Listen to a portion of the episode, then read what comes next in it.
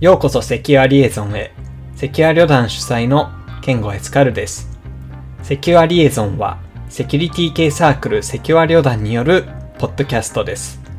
専門性を持つゲストを呼びながら、DNS、クレジットカードなどの一般利用者のインフラ層からホットなインシデント、さらにキャリアの話など様々な話題を提供いたします。感想等をハッシュタグ、英語で Secure、漢字で旅団、あるいはショーノートの Google フォームからいただけると嬉しいです。では、エピソードに入っていきましょう。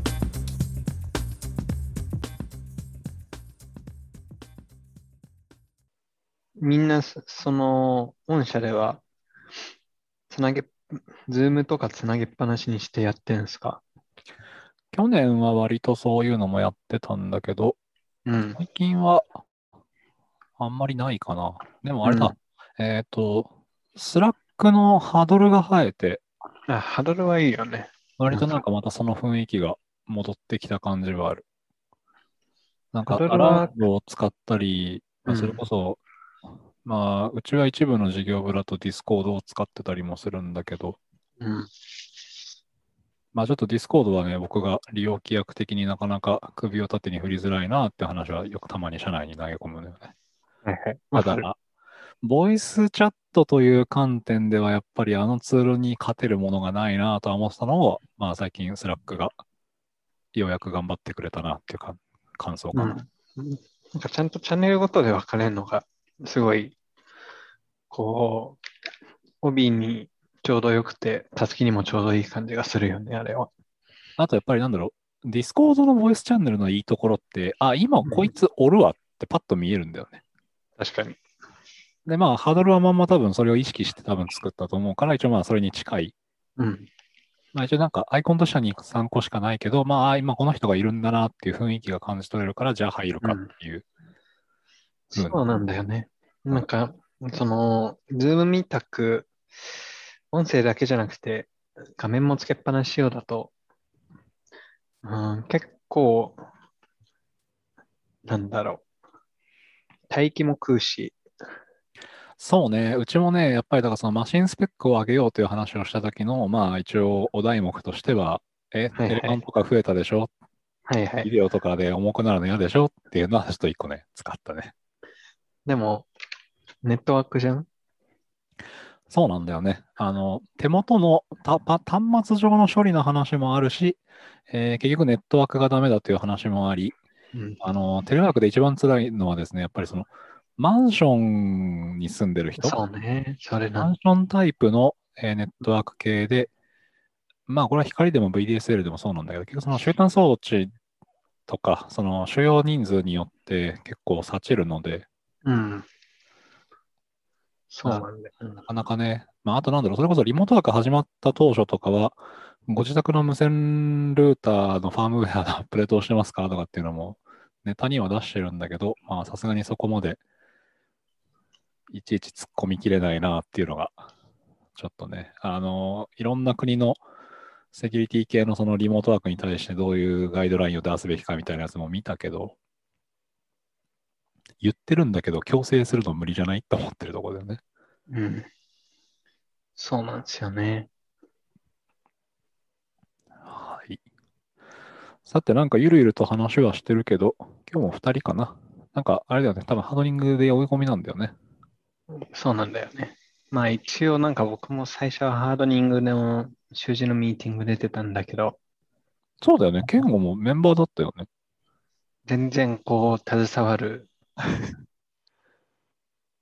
タイミングが最初なくて、うん、うん、うん。でやっとできたと思って、こうどうやって入ろうかなと思ってたら、うんすぐまた忙しくなって、なるほど、なんかいろいろタイミングを逃してしまった今回は？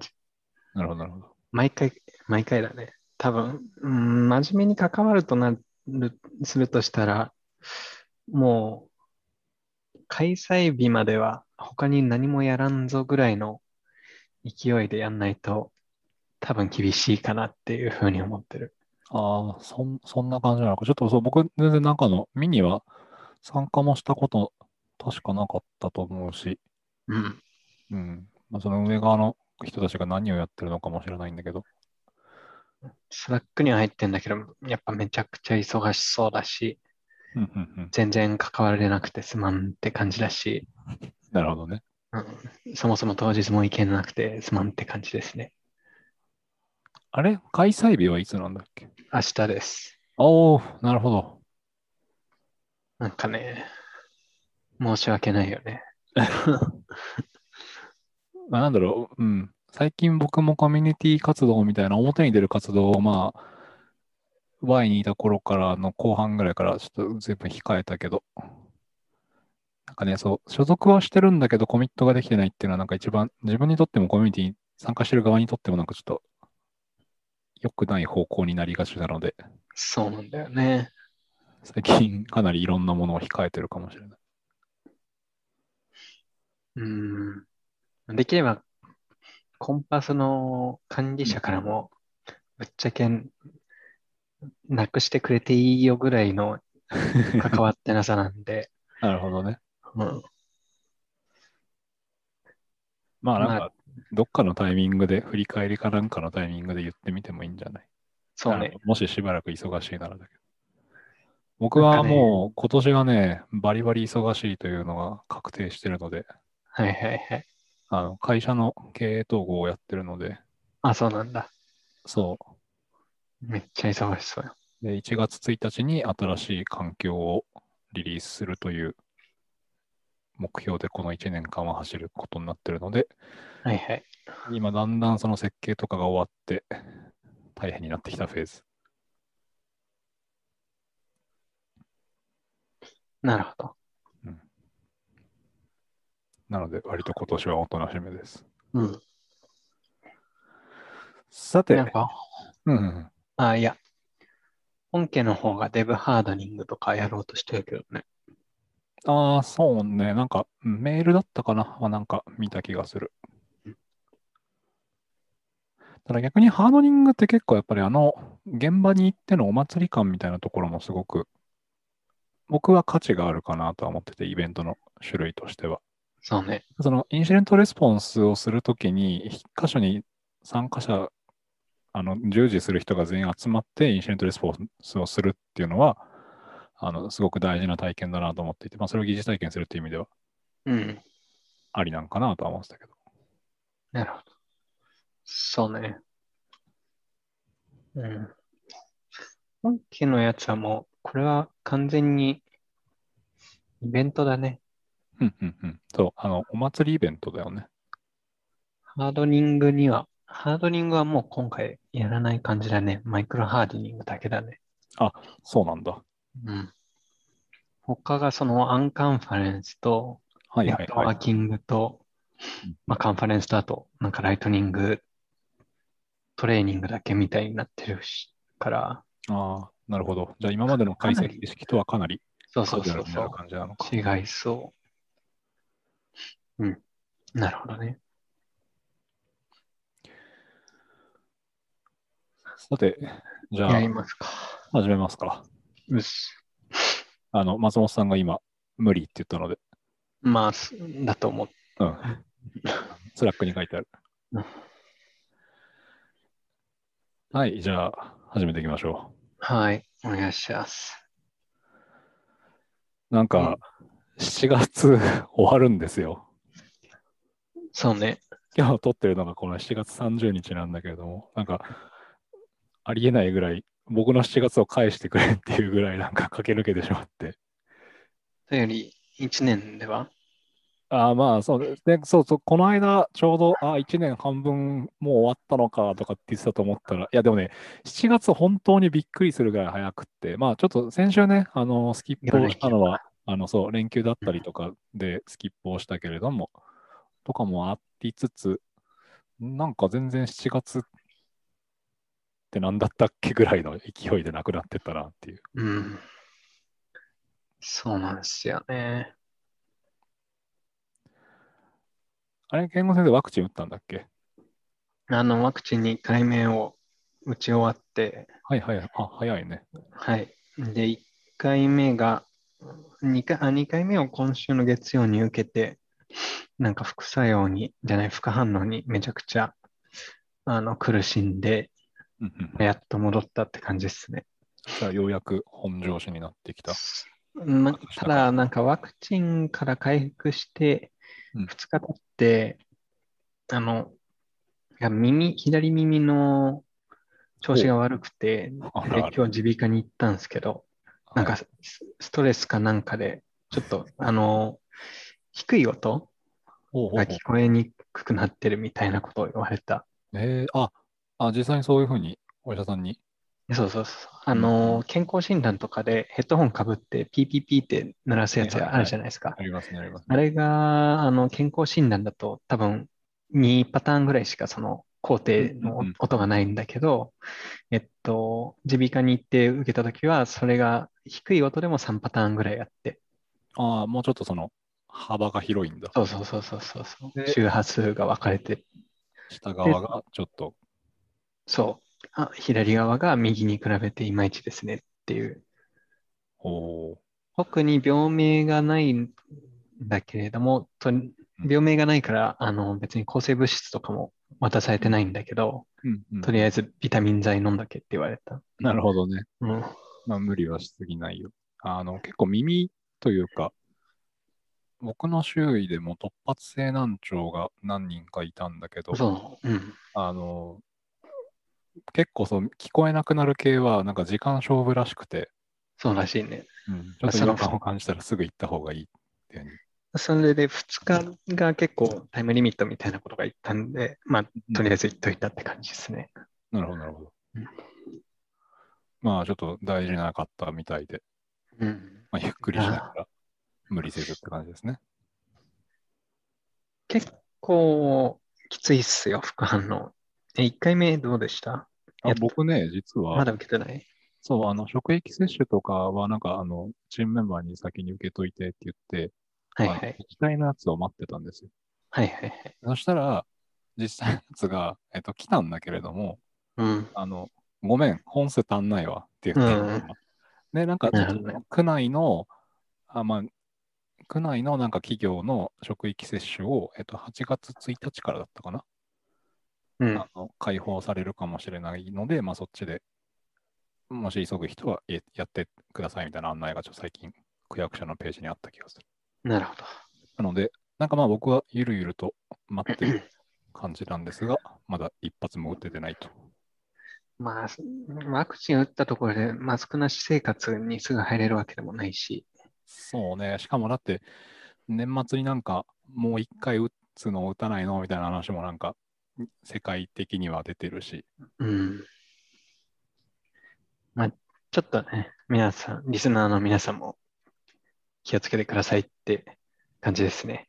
そうね、今んとこ、なんか付き合いのあるコミュニティの中で感染した人ってあんまいないんだよね。僕もあの、バイネームが出るレベルの人では全然いなくって、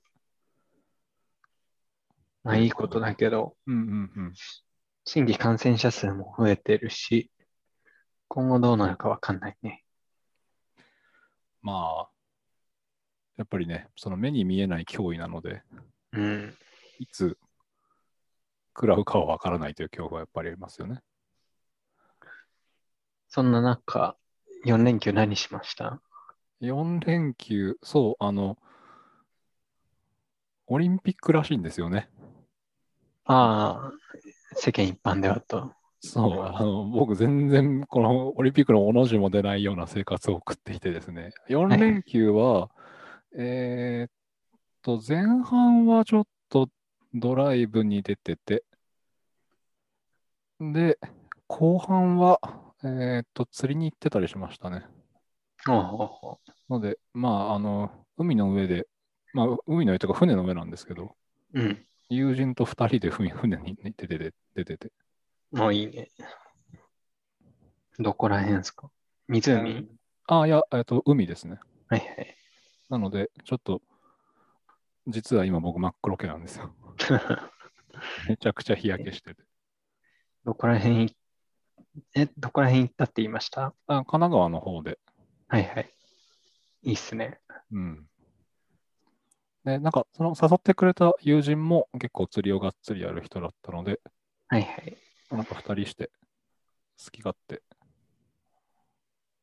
その日はね、キスとかを狙ってたんだけど、あー、天ぷらにしたやつ。あ、そうです、そうです。はい。まあ、その、普通のキスじゃなくって、まあ、ちょっとハゼっぽいキスがいるんですけど、うん。なんかね、その、今年はなんかそいつが多いらしくて、えトラギスっていう魚がすごく多いよってその地域の人は言ってて、なんすかそれをしこたまつってたのと、まあそんな感じですね。ー、うん。なんかそう、あのまあ、僕割と趣味があの多い人ではあるんだけど、まあアウトドアのものはその中でも結構多くって、アウトドアの趣味やってると意外とその人に合わないとこ、例えばなんだろう、そのキャンプとかだと多分今キャンプ場激込みらしいんだけれども、うん。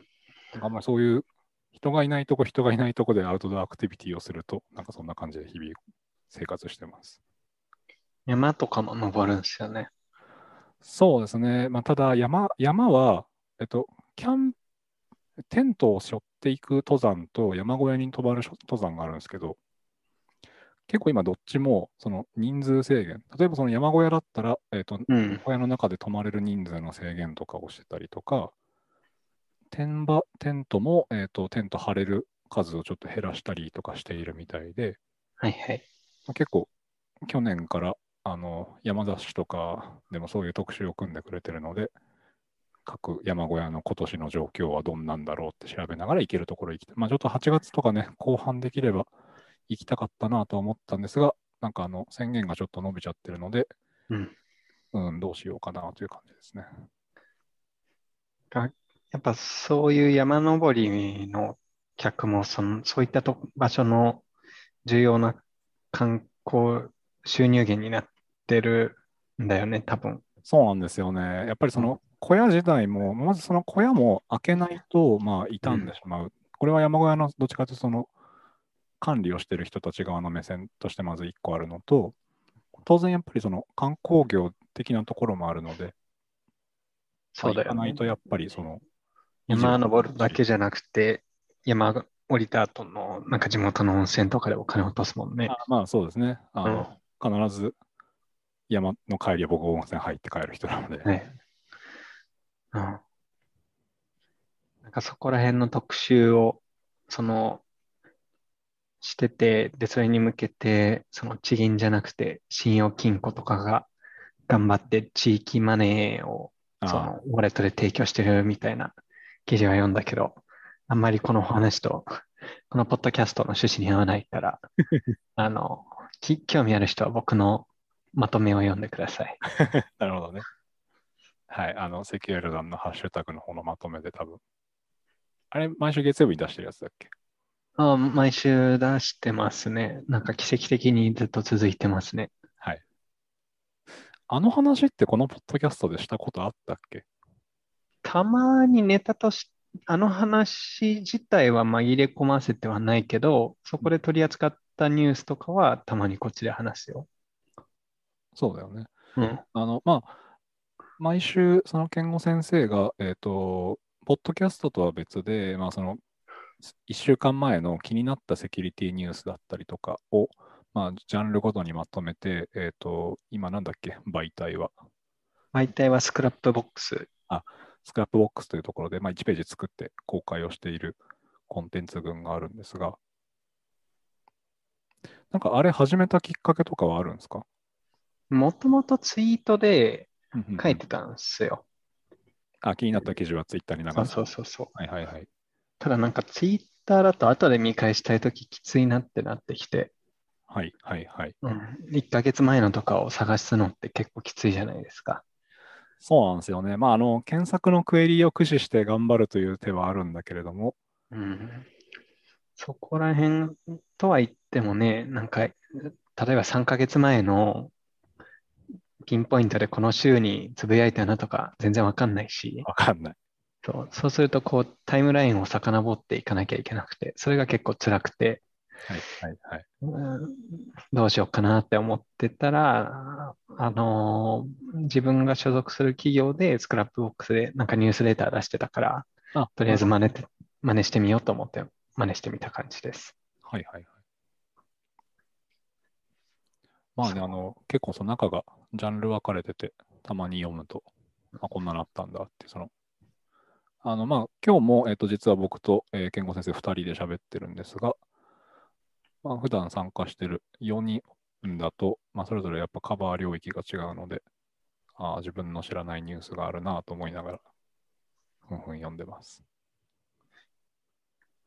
まあ基本的にあの、あれをやる意味は、うんうんその、やっぱりツイッターの延長上だからうん、完全に自分のためなんですけど、はいはい。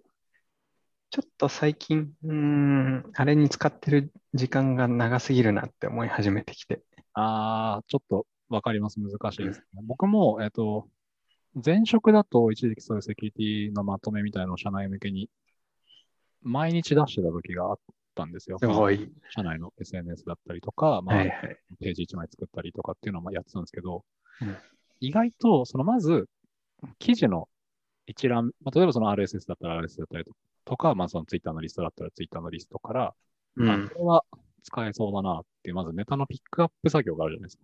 そうそうそで、まず。その時ってタイトルだけ見て、バーッとピックアップをして、で、実際に開いてって、あ、この記事は確かに間違いないっていうのとか、あ、これは意外と外れ記事だったなみたいなの。うん。またそこでフィルタリングが走り、そうそうそで、あとなんだろう、関連がある、例えばその何かのインシデントの、まあ、処方だったりとか、まあ、続報みたいな感じでまとめていくのか、まあ、その、脆弱性が見つかりましたみたいなネタで、ちょっとこれは緊急度高めで、まあ、ちょっと追加でこういうところの確認もしてくださいみたいな、その自分の中で追記をしていくのか、う。うん。とかとか、意外とやること多いんですよね。そうなんですよね。そうなんですよ。で、あとまあ、その、やっぱ毎日やるとなると、その業務時間の中でどれぐらいのウェイトを割くかみたいな、その業務の中でやるのか、プライベートの中でやるのかみたいなところも含めて、まあちょっと、うん。まあなので、そういう意味ではやっぱあの、普段お世話になってる、美容看護さんとか、ああいうまとめ職人系の人はやっぱり、やっぱりすごいなってやっぱ思いますね。そうですよね。あれは、ブログでや、ピオ看護さんが正式にどこに所属してるか知らないですけど、あれを個人のブログでやってる以上、個人の時間でやってるってことですもんね。うんうんうん。すごい。まあやっぱ網羅率がすごく高いな。あの、一時期、そう、僕も最近だと、えっ、と、セールスフォースのインシデントが続いたので、結構自分でもまとめてたりはしたんですけど、はい。やっぱりこれはカロリーの高い仕事だなと思いながら、まあうん仕事というか作業だなと思いながらまとめてましたね。一回だけ真似して僕もブログでやったことがあるんですけど、はいはいはい。まあ続かないっすね。そうですね。あと、うん続かないんですよね、なかなか。あれが、あれが続いてんのがすごいっすよね。なんか、そういう秘訣とかはいつか聞いてみたいですね。うん。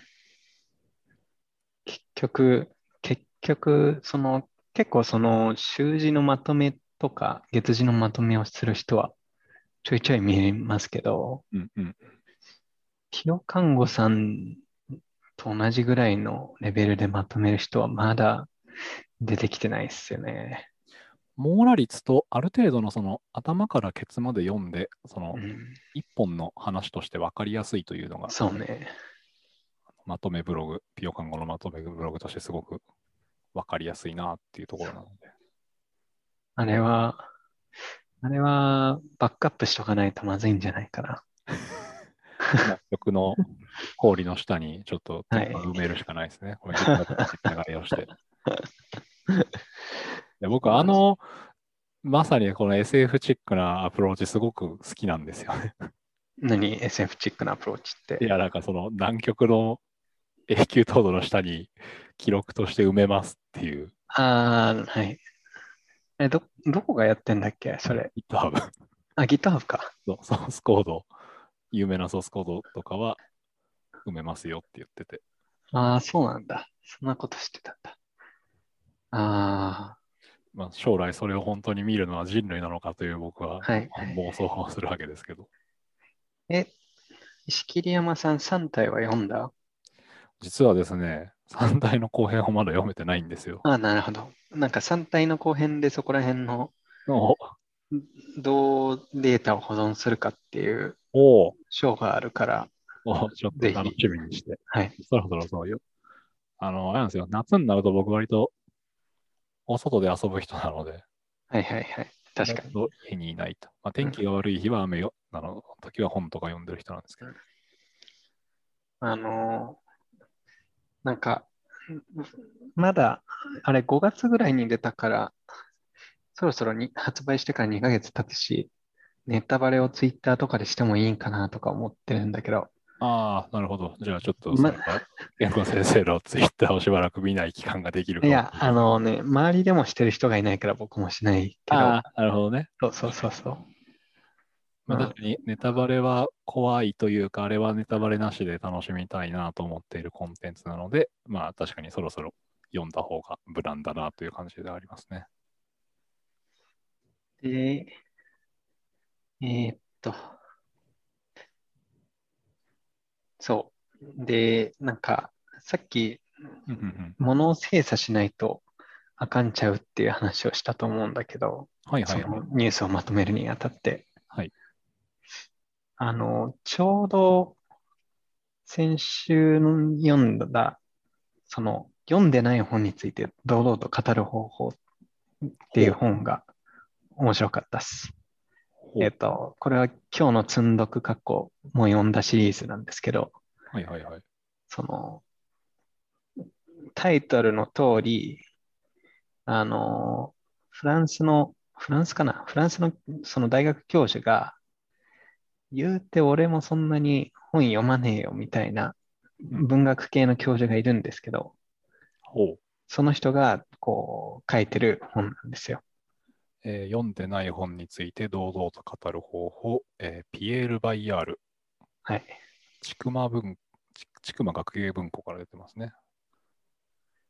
で、これが、まあ僕も最近、うんもう、ちょっとこう、適当に語ってもいいんじゃないかと思って、こう、どう、その、いかにも読んでる風に、その、堂々とは話せばいいのかなっていうことを、ちょっと、こう、浅ましく思って、あの、この本にヒントを求めに行ったんですけど、うんうんタイトルはかなりあれだけど、中身はすごい、すごい真面目だった。文体もふざけてるんだけど、そうなんだ。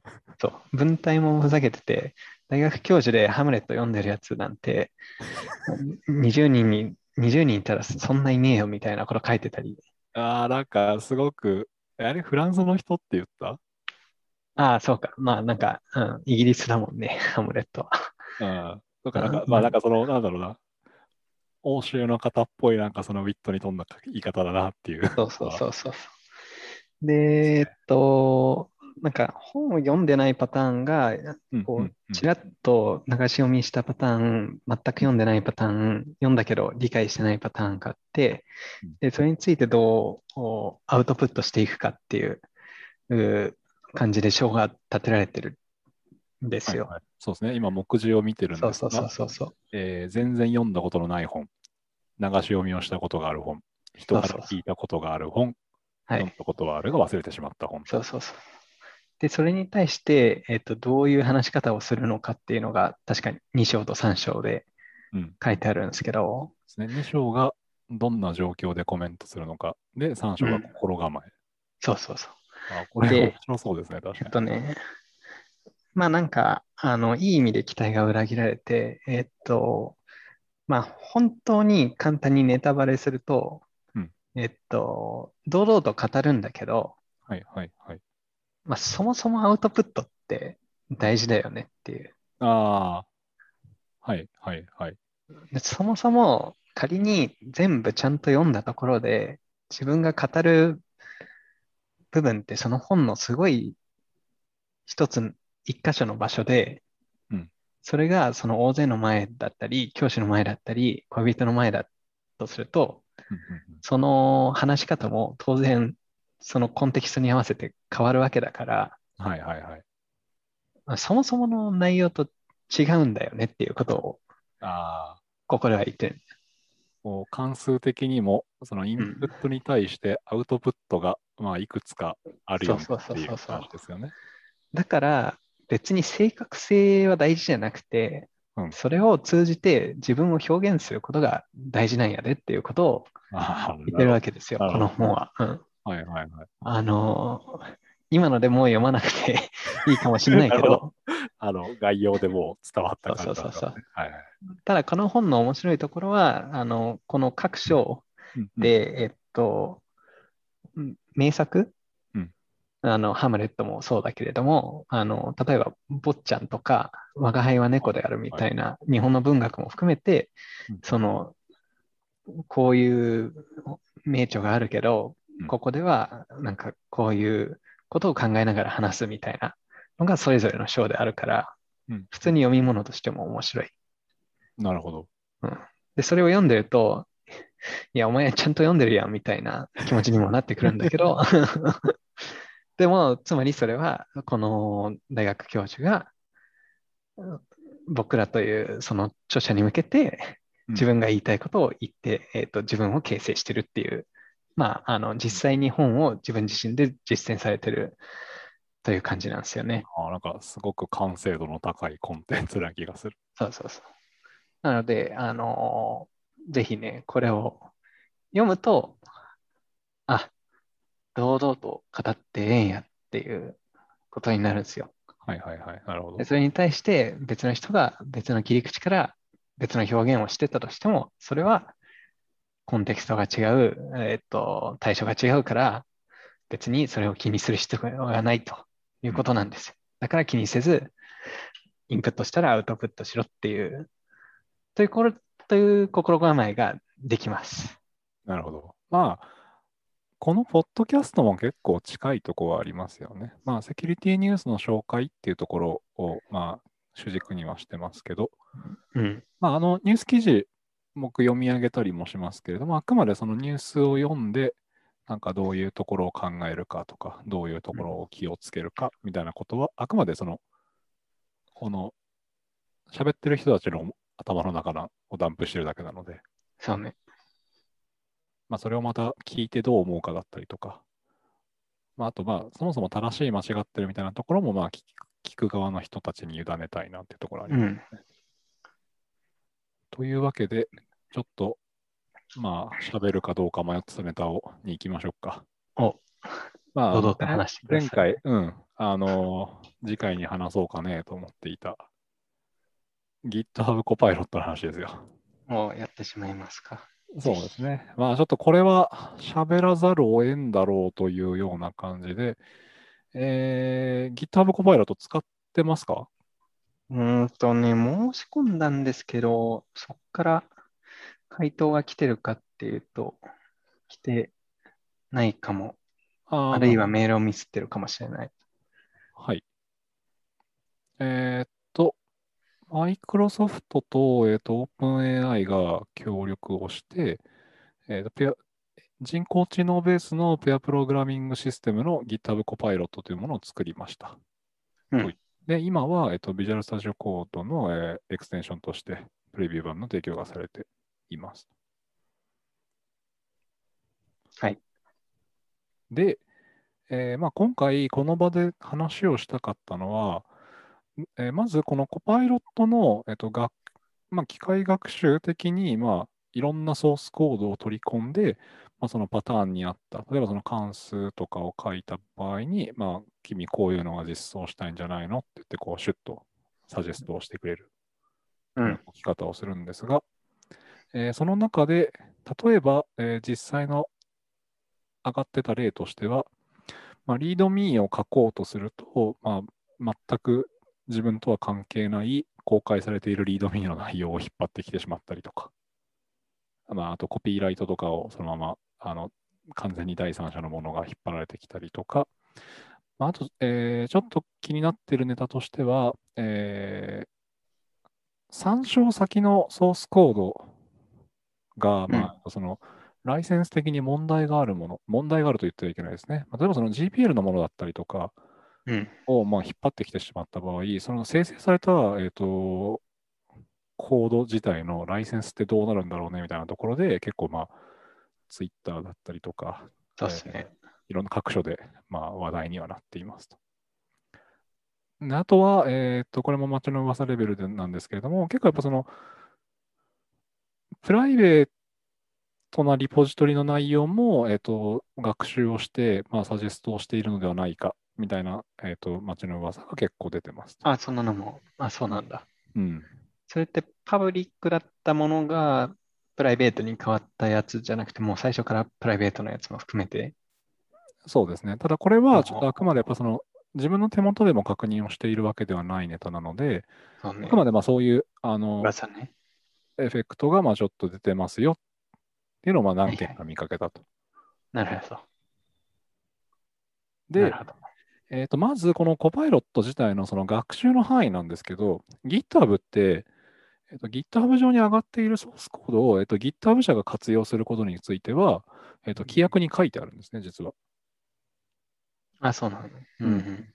なので、えーとまずこれは、えーと GitHub がまあそこをベースに、えー学習をさせて、まあ、コードの生成をしているというのは、まあ、特に問題はないと。これまず、えーとはい大きい大前提です。あの、で、まあ、後ので、あの、 show note とかにも貼っておきますけれども、えっと、GitHub の CT、あ、えっと CEO ですね。うん。ナット・フリードマンという方がいるんですけど、まあ、その方も、えー公開データで machine learning のシステムをトレーニングしてますと。でこれはまあフェアユースであると。はいであとは、えっ、と、まあ、この CEO の人が言うには、えーコンパイラーの場合と同様で、その出力されたものっていうのは、えっ、と、オペレータに、まあ、属しますと。まあなので、ええーと、出来上がったソースコード、えっ、と、サジェストされて、出来上がったソースコードを使うか使わないかはお前次第だと。なるほど。こっち側はただ単にサジェストしてるだけだと。そう、あの、まあ、コンパイルが通るかどうかっていうのはすごく大事ではあるんですけれども、うんまあ、結局その、最終的にそのソースコードを使うかどうかっていうのはやっぱまだ人間が判断をするはいはいはいはい。というようなちょっと言い分なのかなというふうに一応僕は読んでいます。なるほど。なので、まあ、あの、まあ AI 万能論みたいな話はまあいろいろありますが、一旦はそこからは離れて、あの結構今、なんていうのかな、自動運転とかに結構近い状態なのかなというふうに僕は思ってます。なるほど。なるほど、なるほど。あのなので、完全自立で何かができるというわけではなくて、まあ、今の自動運転って、まあ、あのドライバーが基本的にはハンドルを握っている、もしくはその操縦席に座ってなきゃいけないですね。で、例えばちょっとその白線を越えそうになったりとかしたときに、ハンドルを逆側に切ってくれるみたいなのが、まあ、結構今の多い自動運転。あとは、えっと、前の車に、まあ、一定の車間距離を取ったまま追走し続ける。はい。みたいなのがすごく多くて、あくまであれって、その機械単品で動くのではなくて、人間のアシストをしますよ。確かに。判断、最終的な危機判断をするのは人間なわけです。まあ、ブレーキを、急ブレーキを踏むのであれば人間が踏むしかないと。っうんうん。ていうのに、今結構今近い状態なのかなとは思っています。なるほど。で、えっ、と、僕自身も答えが出てない、えっ、と、難しい問題が、えーもう一個話をしていた、えーライセンスの問題。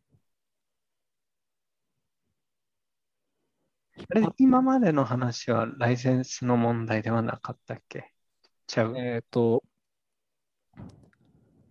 切り離せはしないとは思うんだけれども、まあ、一応そもそもそのコパイロット自体の、まずそのソースコードを参照してうん。います。で、その上で、あの、成果物、ああ、そっか。うんに対しては、あの、まあ、責任を誰が取るのかっていうのは、まあ、その、実際にこツールを使っているうんうん。我々人間側なのかなというふうに思っていまそういうす。ことね。はい。ただ、えっ、と、オープンソースの、えー、とライセンスの話となると、ちょっとまた、うん難しくて、えー実際に、えー、と今までのそのオープンソースの、えーとまあ、問題というか、訴訟になったりとかしている。最近もちょっと見かけたんだけれども、確かに。まあ、使ってるライブラリの中に、えー、とこういうあ、使っているプロダクトの中にこういうライブラリ使ってますよねと。それの OSS のライセンスってこうなってるので、えー、とソースコード全体の解除をしてください。みたいなのって、けまあ、結構年に何回か見かける話題なんですね。はい。そうですね。で、えっ、と、そうなった時のライセンスの適用範囲がすごく、なんていうのかな、その、コパイロットで参照していた先が、えっ、と、まあ、かなりその強めのコピーレフトなものだったりとかすると、それを、えー組み込んで、えーと公開してしまった場合っていうのは、まあ、今まで話をしてきた内容だと、まずは、えーとそれをソースコードとして使うかどうかっていうのは人間が考えるんだけれども、一方でそのオープンソースのライセンス的な考え方で言うと、まあ、実際にそのもの自体、そのもの自体、結構そのソースコードそのものが出てくるので、自体を含めてしまった場合っていうのは、ライセンスは継承されるのかっていうところが結構、僕自身も今答えが出てないし、あのうんまあ、いろんなところで議論が白熱はしているなというのを観観測している感じですね。なるほど。あのーはいはいはいちなみに、確か、えっと、センドグリッドのトークンがそのまま出たっていう問題もあったじゃない？はい。あの、まあ、機微情報が出るとか、まあ、そのプライベートリポジトリがもしかしたら見えてるのではないかっていうところですよね。はい。で、その場合って、あの、さっきの話だと、使うのは、その、実際にコードを書いてる開発者側だよっていう話だったと思うんですけど、そのトークンを間違って出しちゃいましたっていうのは、なんだろう、例えば、えっと、車で行ったら、間違えた人に対してドアアンロックしちゃいましたみたいな、そういうレベルの話なのかなって思うんだけど、そこら辺は、なんか GitHub の中の人は何か言ってたりしたの？機微情報の話はちょっと中の人が明確に言ってることに関してはちょっと見かけてないですね。まあ、あの、結構やっぱそこが、えっと、階層が何階層か分かれていると思っていて、うんうん。まず、えっと、その間違ってクレデンシャルをコミパブリックにコミットをしてしまうっていう事故は全然普段から往々にして起こることだと思うんですけど、で、もしそのコミットされてしまった、あパブリックなところにコミットされてしまったクレデンシャル自体を、えっと、学習の対象にするということは、えーまあ、一応その利用規約だったりとかから踏まえると全然起こってしまえることだと思うんですよね。そりゃそうだね。でこれが今度、いや、そのクレデンシャルはちゃんと、えっと、プライベートなところにしか置いてないですよみたいな話になってくると、おやおやおやというふうになるわけですね。うん。えっ、と、確かおこれもまさに、あの、GitHub の、えっと、ホーム部門の人とかに聞かないとわからないかもしれないんですけれども、うん。GitHub って、まあ、その、GitHub 上に上がっているソースコード自体は、その GitHub が活用する可能性がありますということは言ってはいつつも、と、プライベートリポジトリに関しては、また別のところで、えっと、機微な情報であるというふうに扱いますっていうことを言ってるんですね。うんうんうん。確かに。で、そこが結構まあ、今挙げた2点だけ見ると結構二律背反だろうなと思っていて、まあちょっとその真意をはっきりしたいな。なんかななので、まあちょっと GitHub 側では何かどっかでブログとか書いてくれないかなっていうのはちょっと思ってるところですね。はいはい。まあ確かに、えっと、コードコブの時も、そのうん被害組織に対しては GitHub から連絡があった節があるから、やっぱりプライベートであっても、ん見てはいるんだろうね、きっと。で、うんそれが、前回のコードコムの時には、そのやっぱそのユーザー自身に、えっと、侵害されうる、まあ、害が出る可能性があるとか、うん、あとはもしかしたらそこを経由して GitHub が、えっと、何かあの被害を被るかもしれないみたいな判断のもとに、そういうところを見ていたのかもしれないですけれども。そう。GitHub ってなんかそういうトランスペアレンシーレポートみたいなの出してましたっけ？年末にレポートを出すんだけど、その中にトランスペアレンシーの話があったかな。ちょっと今パッと出てこないですね。うんだよね。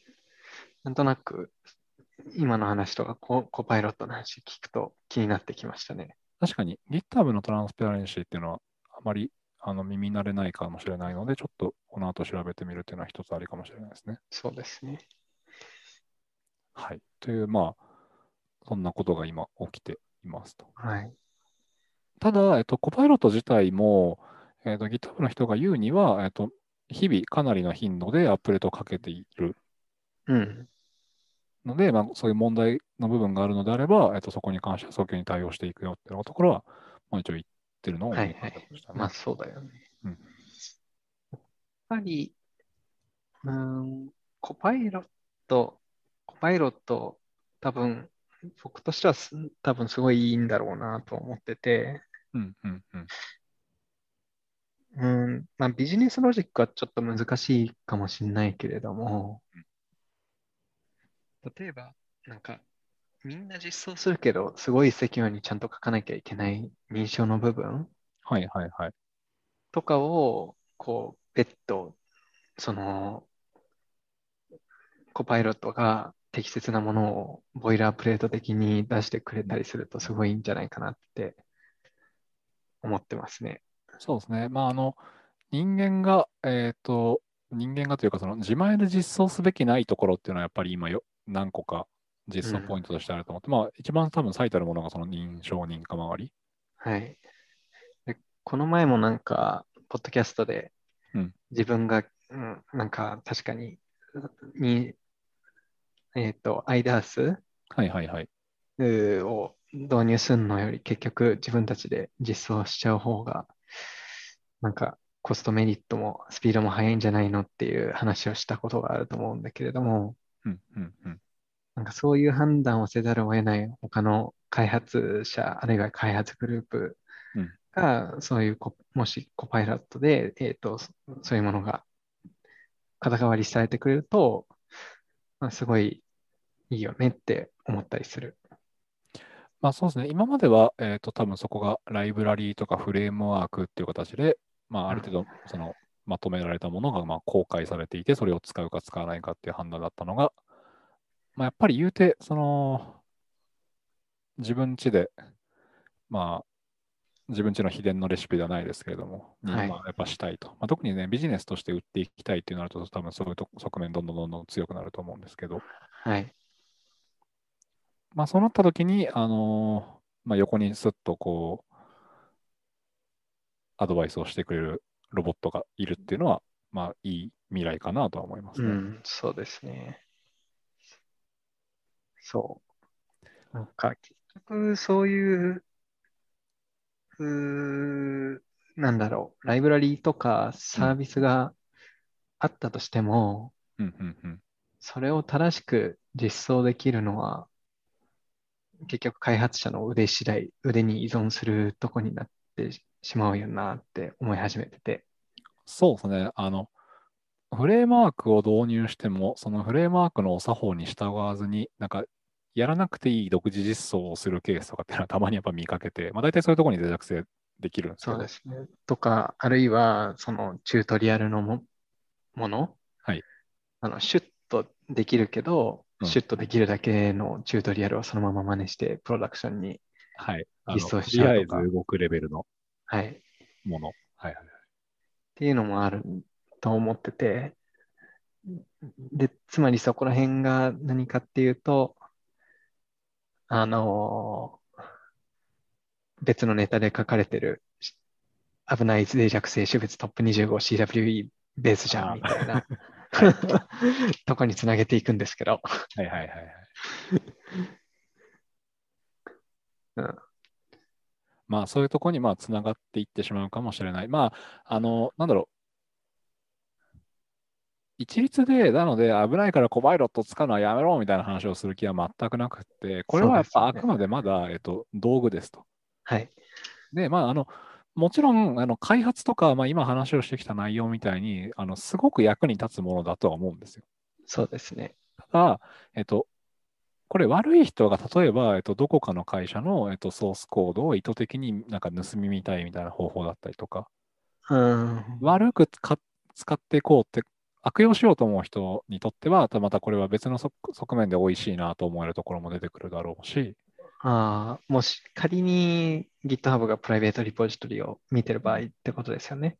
まあ、なんだろう、その、ある意味、エスパーして、そういう引きずり出せないものを引きずり出すという、ちょっと、うん脆弱性とはまたなんか、もう2段階ぐらいステップが上の悪用ワシントンあたり。うんはいまあ、そうですよね。あのー今年の頭に、今年の頭にあったのは、あれ ?GitHub に銀行のコードを上げちゃったのは、あれは今年でしたっけ？一応今年だったはず。はいはい。まあ、あれで、あれがまあ、一応パブリックだし、はいはいはい。乗っちゃってますみたいなことも、まあ、あり得るってことですよね。そうです。ああやって上がったコードをまあどうにかして、えっと、上がったってことを事実を知らなかったとしても、えっと、その銀行名とかで、まあ、かすめ取るみたいなことがもしかしたらできるようになるかもしれないまあ、あるいみたいな。まは、あやっぱりそのトラン、ザクションとか、うんうんうん。ね、多分、配称とか打てば日立のコードが出てきたりするんですかね。ちょっと、うあの、まだやってみてないんでわかんないです 確かになんかそういううん会社とか業界独自のあの変数とか入れたら出てきそう、来るかもしれないですね。うんまあ、なので、まあ、ちょっと、やっぱその道具の使い方っていうのはまず間違えないでいきたいなっていうのもあるし、まあ、あとは、さっきのそのトランスペアレンシーレポートみたいなところもそうだけれども、なんかこれ自分のリポジションに対してもできれば何か、オプトイン、オプトアウトみたいなものができるといいですね。例えばそのプライベートの中でも、まあ、レベルを分けておいて、本当にその自分たちだけのものにしたいみたいなもの。まあ逆に言うと、それだったらもう自分たちで Git サーバー運用しろっていうに言われるかもしれないですけど。うん、そうですね。うんで、自分で運運用した結果、PHP の不正コードになっちゃうわけですね。ああ、そうですね。じゃあ先に PHP の話しましょうか。派生としてどんどんつなげられますね。まあ、やっぱ GitHub というのはもう我々の仕事とか、まあ、セキュリティの話もそうですけど、からはもう引き離せないものなので。はい。プラットフォームですね。はい。じゃあ、PHP の話をします。はい。えーっと、以前、えーこのポッドキャストでも取り上げた、PHP の本体自体に、えーと不正なコードが混入されてしまいましたというインシデントがあったんですけど、まあ、それの一応続報がありましたと。えー PHP development team は3月28日、えー米国時間の、えー PHP のソースコードリポジトリへバックドアが仕込まれたと報告をしましたと。えーメンテナーのアカウントを騙って偽の変更が行われていました。えーこれに対して、えーと、 development team は、不正コードが混入したセキュリティインシデントの調査結果の途中結果を報告をし、えー当初 Git サーバー、git.php.net が乗っ取られた可能性が指摘されていましたが、調査を進めた結果、この可能性は低いということが分かった。えー development team は新しい見解として、えー、master.php.net のユーザーデータベースが漏洩した可能性があるとの見方を示したと。はい。で、えっと、まだ完全に、えっと、理由が特定されたわけではないんですけど、まあ、一番初めに報道にあった Git サーバー、PHP の、えっと本体のソースコードを扱っている Git サーバーが侵害されたというのが、えっと、メインの理由ではなくて、そのうん Git サーバーにアクセスができる誰かしらのユーザーの、えっと情報がまず盗まれてたのではないかうん。って話ですよね。っていう、まあ、一応発表がありましたと。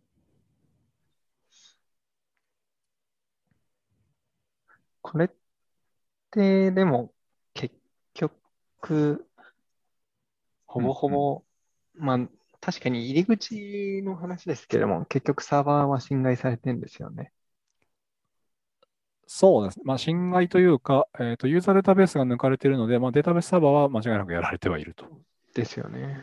うんだから、不正コード混入は、どっちにしろその、ああ、そうか。不正コードがどっから混入したかがわかんないのか。じゃあ、えっ、と、なので、ユーザーデータを取られていました。でついでうんに、その取られたユーザーデータが悪用されて、えー正規の、えーユーザーを装ってソースコードの書き換えが起こっていましたというのが、まあ、一応今判明しているはいはい。インシデントの調査報告書なので、これ、インシデントを調べる側からするとめちゃくちゃ胃が痛くなるというか、そうっすね。あの正しいユーザーで正しいアクションをしているように見える、多分ログの見方なので、これは結構大変だったんだろうなっていうところは、そうですね。測りますね。でもサーバーに入られたよりもは、なんかログとか残ってそうな、送信、ログイン元とかのログとかがわかりやすいんかなとか思ったりしたんだけど、どうなんだろうね。そうですね。まあ、あの、アカウントの情報が乗っ取られているので、うん。もし、えっと、めちゃくちゃ丁寧な、えー攻撃者だったら、多分まずその、やらかした痕跡をまず消すんですよね。まあそうですね。一発目、その侵害をした時のちょっと汚いダーティーなログだったりとか、まあ、実際の攻撃に使ったログとかっていうのを多分消しちゃうんですよね。うん。とかまでもしされてたとすると結構大変だよなっていうのはやっぱり変わんないですね。そうですね。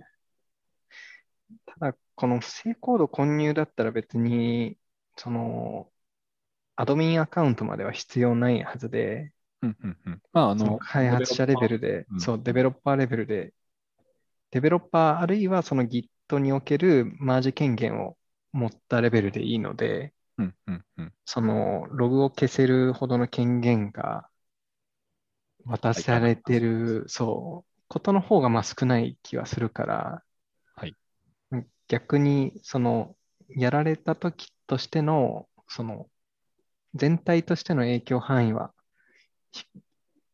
えーっと、ひ低いっていうか、狭い、限限定されてるのかなとか、うんこうんう読んあ読んでて思ったやつですね。そうですね。だからその当初の Git サーバー自体がもしやられてると、まあちょっと何をされているか本当にわからないというところもあるんですけど、はい。一応そのまあアクセスログの分析から、えー不正変更が SSH 経由ではなく HTTPS およびパスワード認証経由で行われたものあることが判明したと。で、えー HTTPS 経由でのプッシュを許可しているサーバーの設定で、HTTPS 経由の場合には、えー Git Git の、まあえっと、どサーバーの上の独自ツールかな。GitLite は利用されずに、えー代わりに master.php.net のユーザーデータベースに基づくダイジェスト認証ベースの Git うん。HTTP バックエンドが使われており、不正変更の状況と一致すると。なので、まあ、えっと、経路によって認証強度がちょっと違ったのかな、これは。うん。という、まあ、まあそうだよね、多分。問題も一応ありそうだなという感じですかね。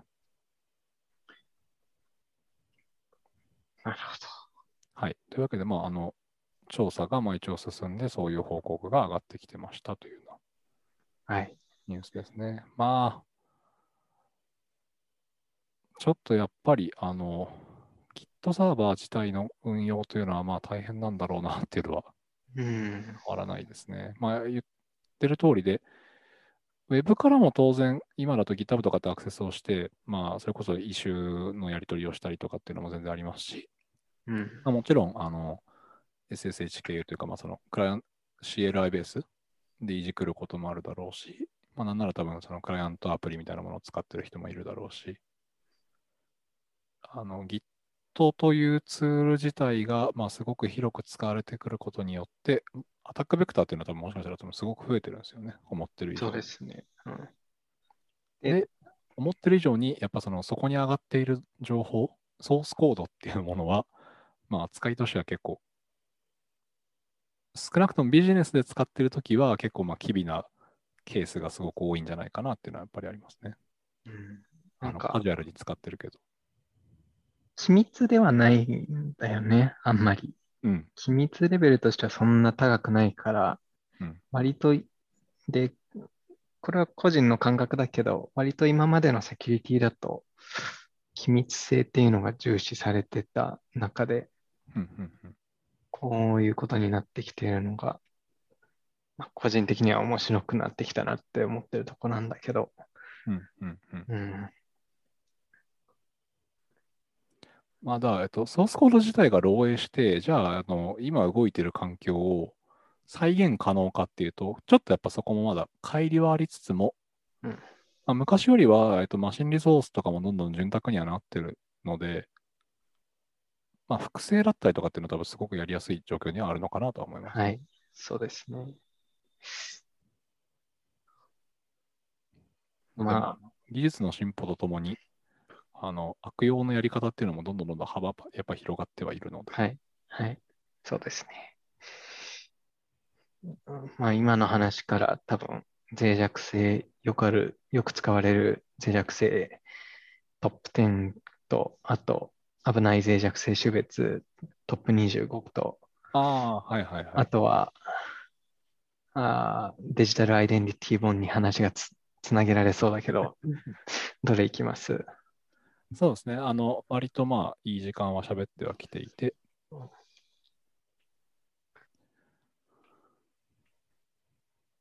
CWE の話は割とまあ一覧を見てわかるなという以上の話はなかったので、はい。日常的に悪用されている脆弱性のリストの話いきましょうか。OK です。で、あれを見ると、F5 ってすげえ使われてるんだなって思っちゃいました。そうですね。えーっと、日付的には、えー、ジュライ28、うん。7月28日アメリカ時間だと思いますが、えーっと、アメリカの、まあ、US サートの方、CISA の方から、えートップ、トップなんだ？10か。トップ10か。うんえー日常的に、えーと悪用されている、えーと脆弱性と、まあ、その製品のリストというもののトップ10のリストが、えーと公開されていますと。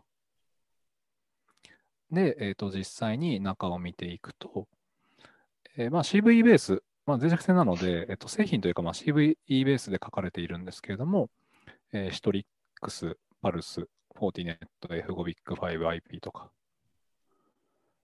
まあ、っていう製品が、まあ、えっと、並んできてますと。で、まあ、これを見て思ったのは、まあやっぱそのユーザー層がすごく多いもの、例えばそのシトリックスだったりとか、あと中だとモバイルアイアンとかがあったかな、MDM 製品の。うん。とか、まあ、あと、まあ、マイクロソフトは、あの、いっぱいノミネートはされてはいたんですけど、やっぱその利用者が多いところっていうのは、まあ、間違いなく使っているんだろうな。使っているってことは、あの、攻撃をする人もちゃんと狙いに行くんだろうなっていうところはやっぱり納得感があるんですよね。ねえアトラシアン、アトラシアンってそんなにあったんだって思いましたね、これ見たとき。そうですね。えっと、アトラシアンのリモートコードエグゼキューションが1個ノミネートされていて、えー CVE ナンバーで言うと、えー2019の11580の RCE と。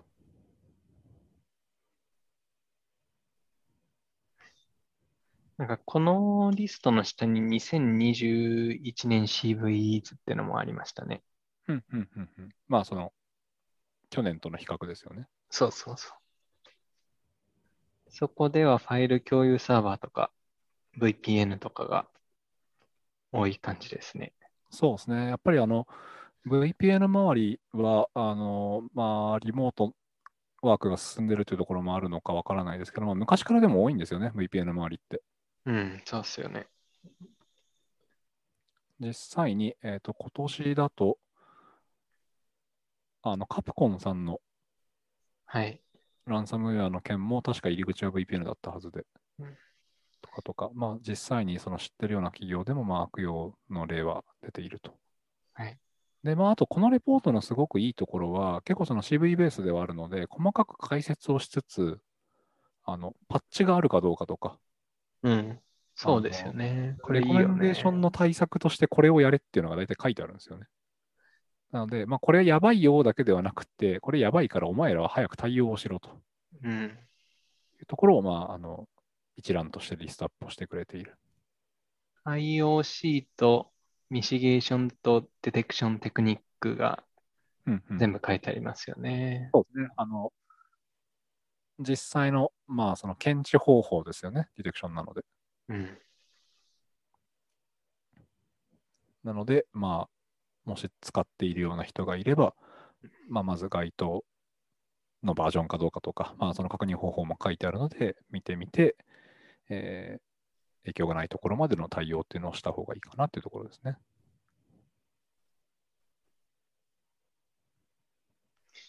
うん今のはいはいはい。会社でここら辺一つでも使ってたりします？一応、まあ、MS を含めなければ、一応うちはないと言ってもいいかな。MS も確か1個だけクライアント側の Office365 うんうんうん、で、もう1個は確か Exchange サーバーだった気がするんですよね。そうですね。あの、エクチェンジはちょっと今年の前半で、あの、MS がパッチを出した後にアメリカ政府が、あの、政府系のところのやつ全員今すぐ対応しろっていう、こう、まあ、大統領命令の2個下ぐらいの結構強めの命令を出したっていうので、ちょっと覚えてるんですけど。なんか最近、こう、過去3年ぐらいでできた。会社はい。が、にとってこのリストが、こう、どう役に立つのかなっていうのは、ちょっと最近考え始めてて。ああ、なるほど。ああ、そうですね。あちょっと show note の方にも書いてたんですけどお、これ、僕個人的にワードプレスじゃなくて、えっと、ドゥルーパルが入ってるっていうのは、なんかその、お国柄とかなのかなっていうところはあって、そうなの？アメリカってワードプレスそんなに流行ってないんですか？あれ、ホワイトハウスってドゥルーパルじゃなかったっけ？あ、全然わかんない。あれ、違う、ムーバブルタイプだったっけ EMS あの詳、しくない。ワードプレスではないんですよ、間違いなく。えあたりは。あの、松本さんがいると話を振りやすいんだけど。ー、なるほど。なんか、あのー名前出していいかわかんないんですけど、うんそのツイッターで、そのレジェンド級のセキュリティの方が、はいはいはい。えーっと、ツイッターでおっしゃってたのは、なんか最近のそのフルクラウドのところだと、うんうんうん。ちょっと文脈にが間違ってるかもしれないので、後で、えっと、原文探すんですが、はいフルクラウドのところだと、そんなにこう、脆弱性をつついたらうん、ポロって出てくるものはあんまないっていうことを、ツイッターで言ってらっし、おっしゃられてたんですよね。ああ、なるほど。えっと、まあ、実際に、えっと、オンプレミスのものを撲滅したりとか、まあ、そのクラウドへのリフトシフトを、まあ、推し進める側の人間としても、結構その意見はすごくわかりやすくて、そうなんですよね。逆に言うと、えっと、クラウド環境にしてしまうと、基本的に狙うところが、えっと、権限不備、うん。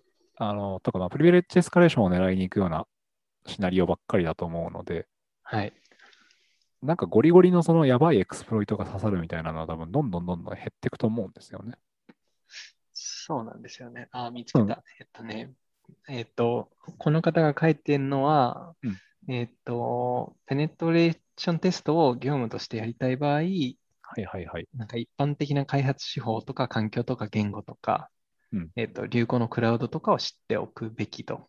実際際の現場で必要なのは、脆弱性を責めるとかは、もう本当ピンポイントだけみたいなことをおっしゃってたって感じですね。あもう完全に分かりみが深い感じですね。で、多分ここら辺って、その、さっき話を飛ばした、あの、トップ 25CWE ベースの危ない脆弱性のランキングに、なんか如実に現れてると思ってて、はいはいはい。まあじゃあそっちの話もしましょうか。そ同じ日に、えっと CWE という、まあえっと CVE とはまた別で、えっと CWE は、えっと日本語で言うと IPA さんが多分そういうのの解説を出してくれていると思うんですが、えー共通脆弱性タイプの一覧う。というもので、まあ、略は Common Weakness エニュメレーション。エニメレーションだから、そうね、まだそうか、共通脆弱性タイプか、確かにな。うん。というものが一応ありますと。で、えっと、これに関しては、えっと、脆弱性の、まあ、カテゴリー分けをかなり細かくやっていて、そうですね。うんここら辺、情報セキュリティ試験にも出てくるやつですね。そうですね。で、あ実際に、えっと、JVN とかの中でも、えっと、CWE の、まあ、これですっていう、まあ、カテゴライズを書いてくれてる時もあるはい。という感じですね。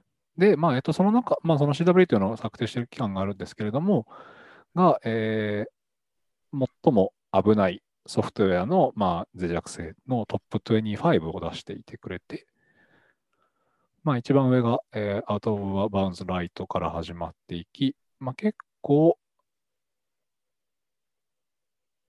まあ、有名なところだと、まあ、Improper Input Validation とか、うん。まあ Out of Bounds の Read とか、まあ、さっき言ってた通りで、えっと、今まで、例えばその脆弱性っていう話をすると、XSS とか、まあ、SQL インジェクションとか、はい。OS コマンドインジェクションとか、まあ、あのもちろんそういう、まあ、メジャーな、ある意味その名前を持っているような脆弱性っていうのも入ってはきてるんですけれども、まあ、もちろん、えっと、上位には入ってきてるんですけども、それ以外でも結構まあそういう権限周りとか、やれないことがやれる系のまあ脆弱性っていうのがすごく増えてはいる。はい。で、このランクチェンジを多分見るべきだと思ってて、あはいはいはい。なんか、プラス10以上のやつが、あの、例えば、認証機構がないだとか、 Missing Authentication for Critical Func tion、これプラスはい13ですからね。こ れ一番跳ね上がってる。あ、違う、2番目か。2番目そう、プラス22が Incorrect Default Permission って、まさに権限、セールスフォース変形みたいな。はいはい。はい。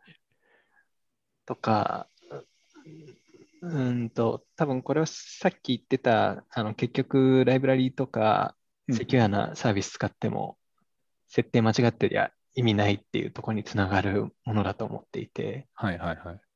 で、そしてそれがそのセールスフォースとか、あの、なんだろう、クラウドみたいなサービスを使うことによって、うんその、先ほどの権威のその流行のクラウドの手法だとか、はい開発手法とか環境とか言語とか、えーをよく知っておくことが、まあ、これからのペネトレーションテストの業務としてうん重要なんじゃないのっていうところにやっぱつながってんじゃないかなっていうふうに、こう、読んでて思った感じなんですよね。なるほど、なるほど。確かにそうですよね。